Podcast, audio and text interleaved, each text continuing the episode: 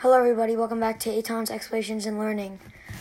So, as always, yes, I'm sorry I could not post in a while, but I've noticed something that I know that it's not a lot based off of like regular podcasters, but 22 different people have listened to my podcast.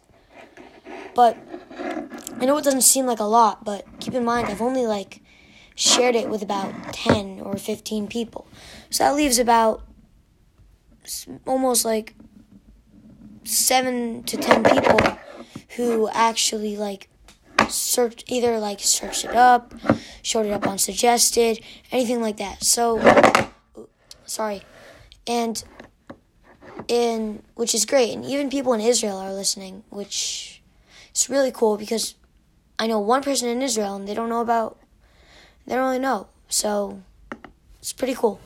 So let's get right into it. This is Perk Avot, Perek Bet, Mishnayot, Yud and Yud Bet.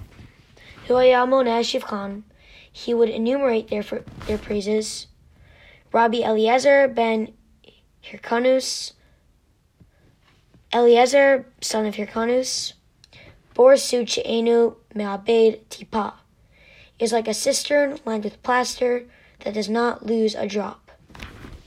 There's commentary on Sheino Mebe Tipa that does not lose a drop.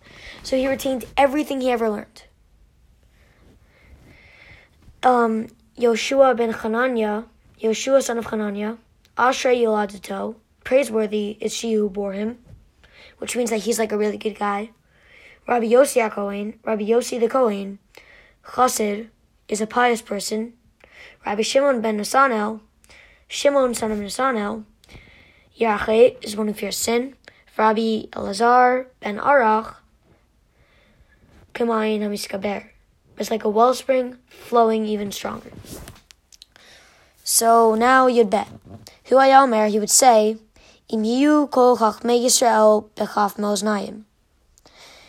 If they would be all the sages of Israel on one pan of a balanced scale, Eliezer ben Hyrcanus b'chav shnea, and Eliezer son of Hyrcanus would be on the second pan.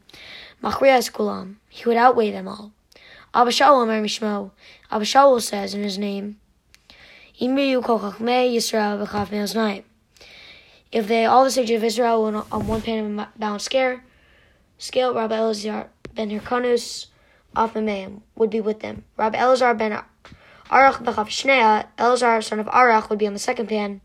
Machria et Kulam. He would outweigh them all. Thank you all for listening. Have